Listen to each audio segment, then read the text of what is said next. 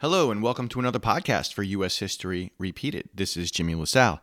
We have recently been covering westward expansion, and today's podcast will cover the impact of our nation's westward expansion on Native Americans.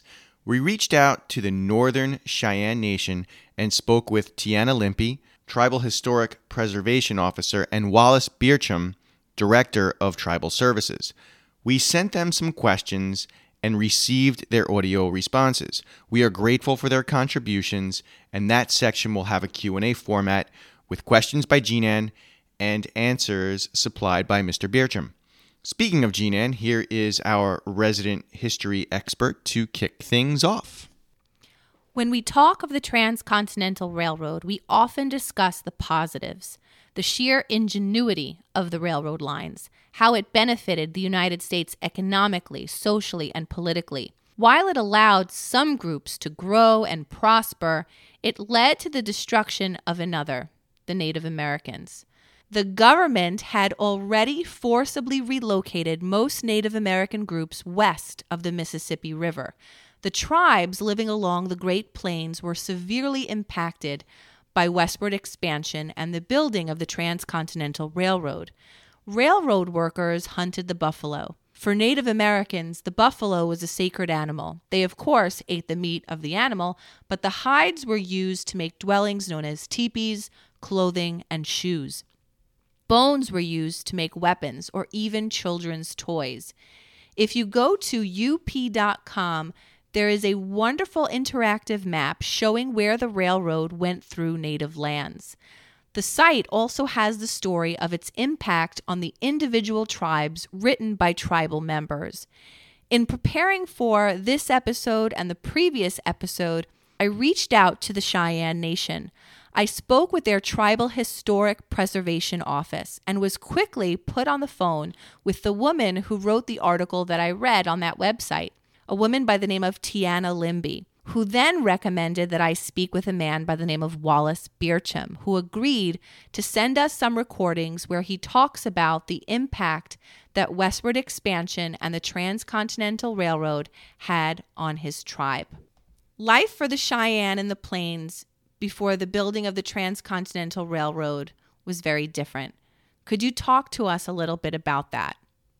The Cheyenne people call themselves Tzitzis which translates to the people. The Cheyenne origin stories, uh, our creation stories, uh, place the Cheyenne people near the Yellowstone, which is in present day Montana and Wyoming, and also the Black Hills region of present day South Dakota. From there, they moved and spread outward from those areas.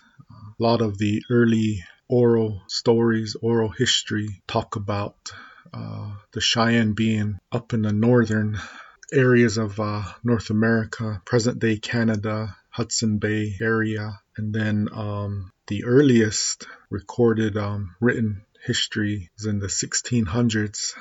They place the Cheyenne people near present day um, Peoria, Illinois. A group of Cheyenne had visited a French fort and they told the French that they were living along the Mississippi River, the northern part of the Mississippi River, which is in present day um, Minnesota and Wisconsin area. This area is near the Great Lakes, and we have stories of uh, our people living near lakes and large lakes and you know living off of uh, fish wild rice there was a cheyenne man by the name of Sweet Medicine. In Cheyenne, we called him Motsi'iyov, and he was a medicine man, a spiritual person, ceremonial person, and he could foretell the future. And Today he's known as a prophet. Uh, one of his prophecies, he told the Cheyenne people that there were people coming who were light skinned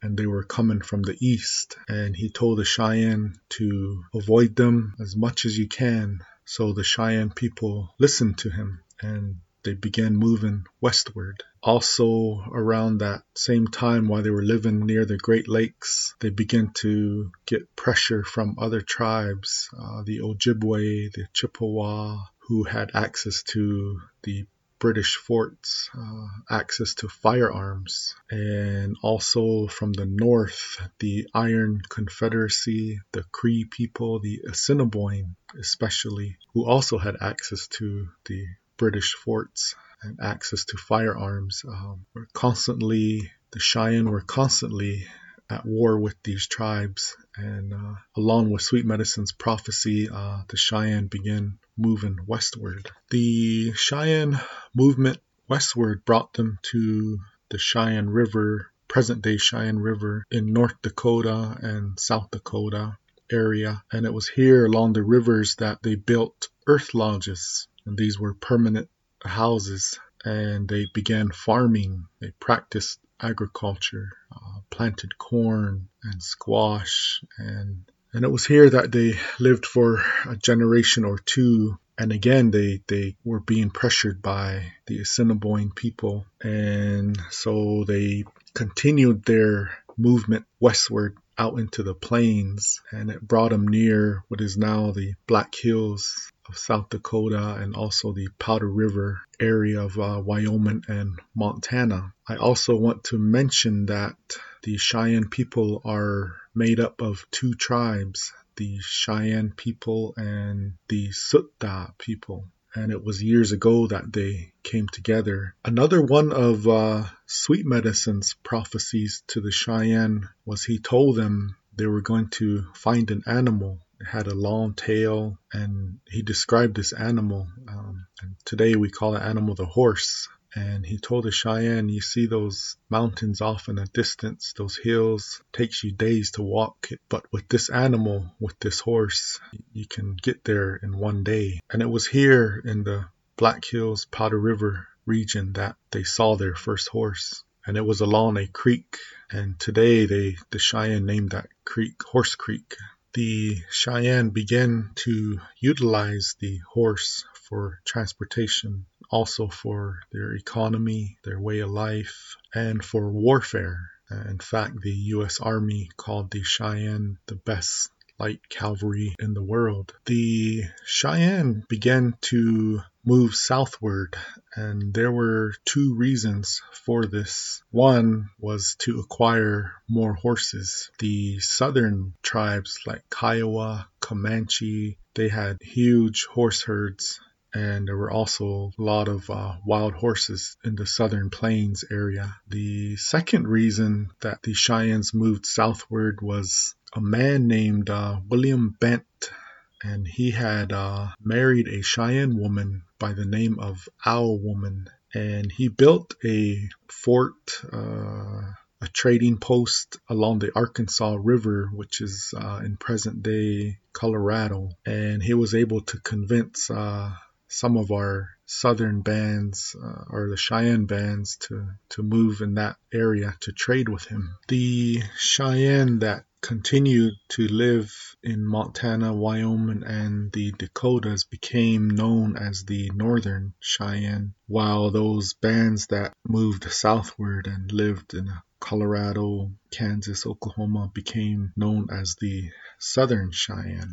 As you can see, the Cheyenne lived in a large territory. The plains were home to millions of buffalo, and the buffalo provided everything for the Cheyenne people. It was their food source. Uh, various tools, implements were made from different parts of the buffalo. Uh, it was also their home. The buffalo robes, the buffalo hides were made into a teepee which the Cheyenne lived in.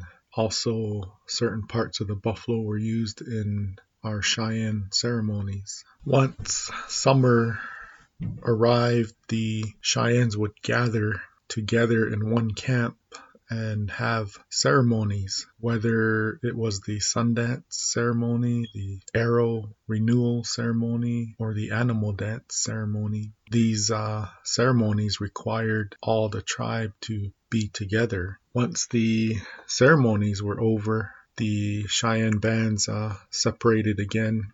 Uh, war parties left to conduct warfare with enemy tribes. Um, other Cheyenne bands uh, went to hunting the buffalo to get ready for winter, while other Cheyenne bands um, participated in the trade economy. A lot of Cheyennes would um, take goods, the goods from Mexico, uh, the horses from the southern tribes, and take those items to the north and trade with the northern tribes.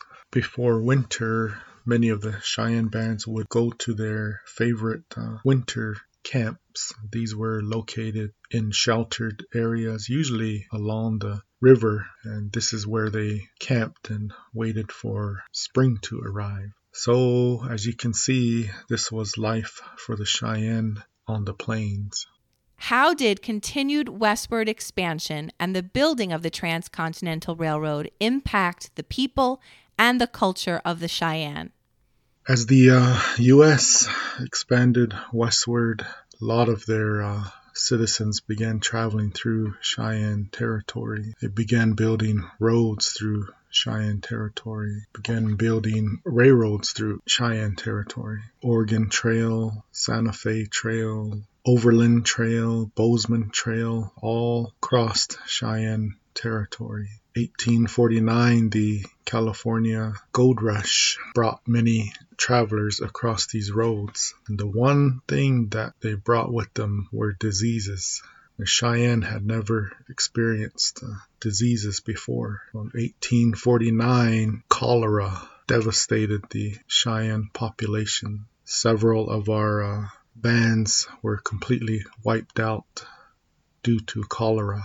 These roads also affected the buffalo as they would not cross the road, which in turn affected their migration patterns, uh, which in turn affected uh, the Cheyenne people. Many of the travelers across the roads would shoot the buffalo for sport, leaving the buffalo to waste. Also, the white hunters would only take the robes leaving the rest of the buffalo to waste. The U.S. government, along with the U.S. military, ordered the extermination of the buffalo from an estimated 60 million buffalo on the plains to less than a thousand at the turn of the century, the year 1900, greatly impacting the Cheyenne people and the Cheyenne way of life, Cheyenne culture.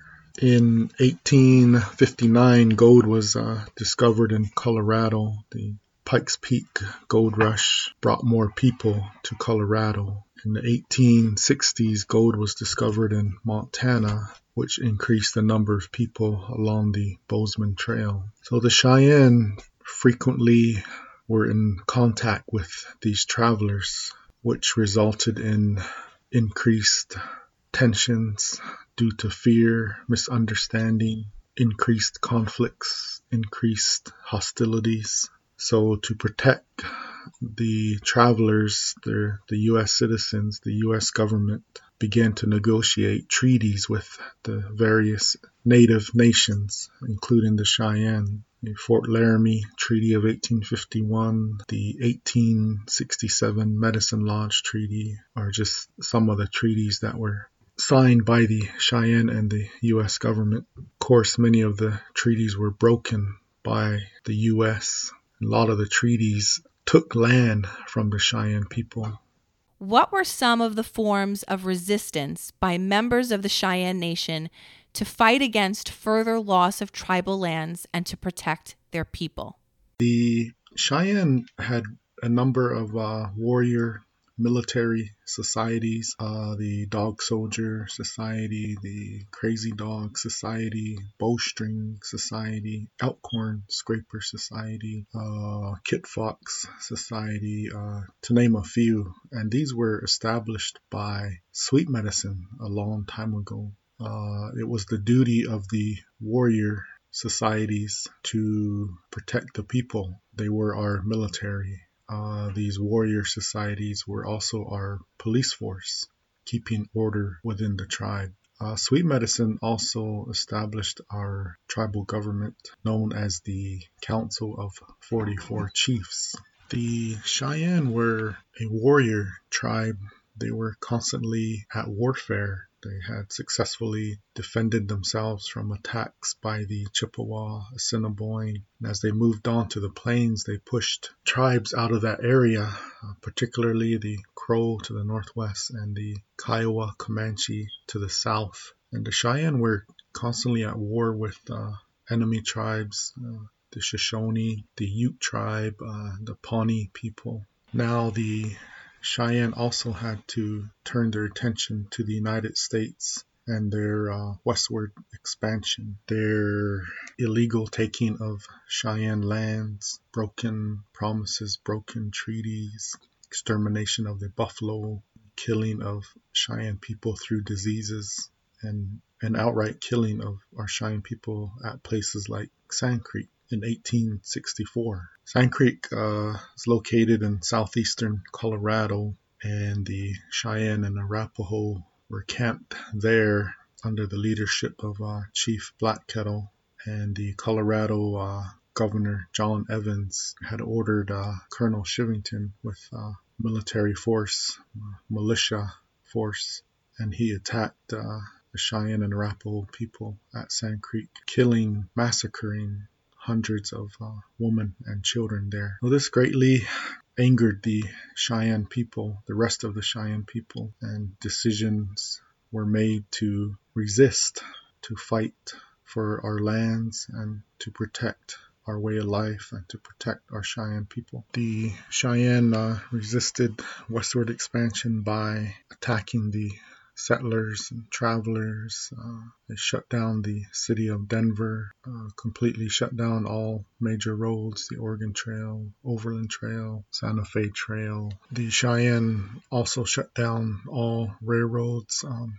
and the building of railroads. They also derailed a train along the Transcontinental Railroad in Nebraska, and I believe the Cheyenne were the only tribe to do this. The Cheyenne actively fought the U.S. military whenever and wherever. Uh, some of the major battles included uh, Summit Springs in Colorado, the Platte River Bridge in Wyoming, and the Cheyenne, along with the Lakota and Arapaho, soundly defeated uh, Captain Fetterman near Fort Phil Kearny along the Bozeman Trail in Wyoming. This led to the closure of the Bozeman Trail and also to the closure of the forts that were established along that trail. Uh, gold was discovered in the Black Hills. Again, a road was built into the Black Hills. Um, and this led to other battles, uh, the most famous being the Battle of the Little Bighorn in 1876, where the Cheyenne, Lakota, and Arapaho uh, defeated General Custer and his men there. The Cheyennes continued to resist and fight. After many of the tribes had surrendered to the U.S. government in the 1870s, uh, including the Cheyenne, the northern band of Cheyennes were taken south to Indian Territory, present day Oklahoma, to be reunited with the Southern Cheyenne bands. However, the Northern Cheyenne bands did not like living there in Indian Territory. Many became sick right away. Uh, many went hungry due to not being fed enough rations. Uh, there were not enough medical supplies, medical uh, help, only one doctor for the entire tribe. The first year alone, over 100 Northern Cheyenne died down there in Indian Territory. So the chiefs, Little Wolf and Chief Dull Knife, made the decision to return home to Montana, to the North Country. So they left Indian Territory and fought their way back to Montana. In um, Nebraska, the northern bands split. Chief Dullknife took his band to to the Red Cloud Agency. However, he was intercepted by the U.S. Army and taken to Fort Robinson in Nebraska. There, his people uh, were ordered to go back to Oklahoma. Um, Chief Dullknife refused, and they broke out of Fort Robinson in January, and many of his uh, people were killed there by the U.S. Army. Chief Wolf, with his band, uh, waited until the spring and headed for Montana. And around March, April of 1879, he made it to the Yellowstone River where he surrendered to the U.S. government. The relationship between the federal government and Native American tribes has been a difficult one. Many treaties broken or never even ratified. The Bureau of Indian Affairs, or the BIA, is the federal department that is responsible for navigating the relationship between Native American tribal governments and the United States. You can learn more about the BIA by visiting BIA.gov.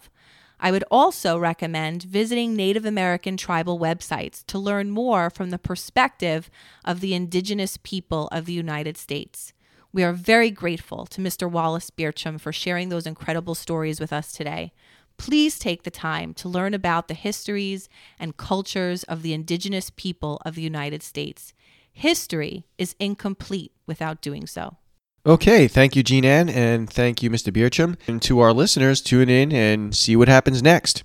Thanks for listening to U.S. History Repeated. Follow us on Facebook, Twitter, Instagram, Parler. Visit our website at ushistoryrepeated.com and subscribe to our podcast. There's always more to learn. Talk to you soon.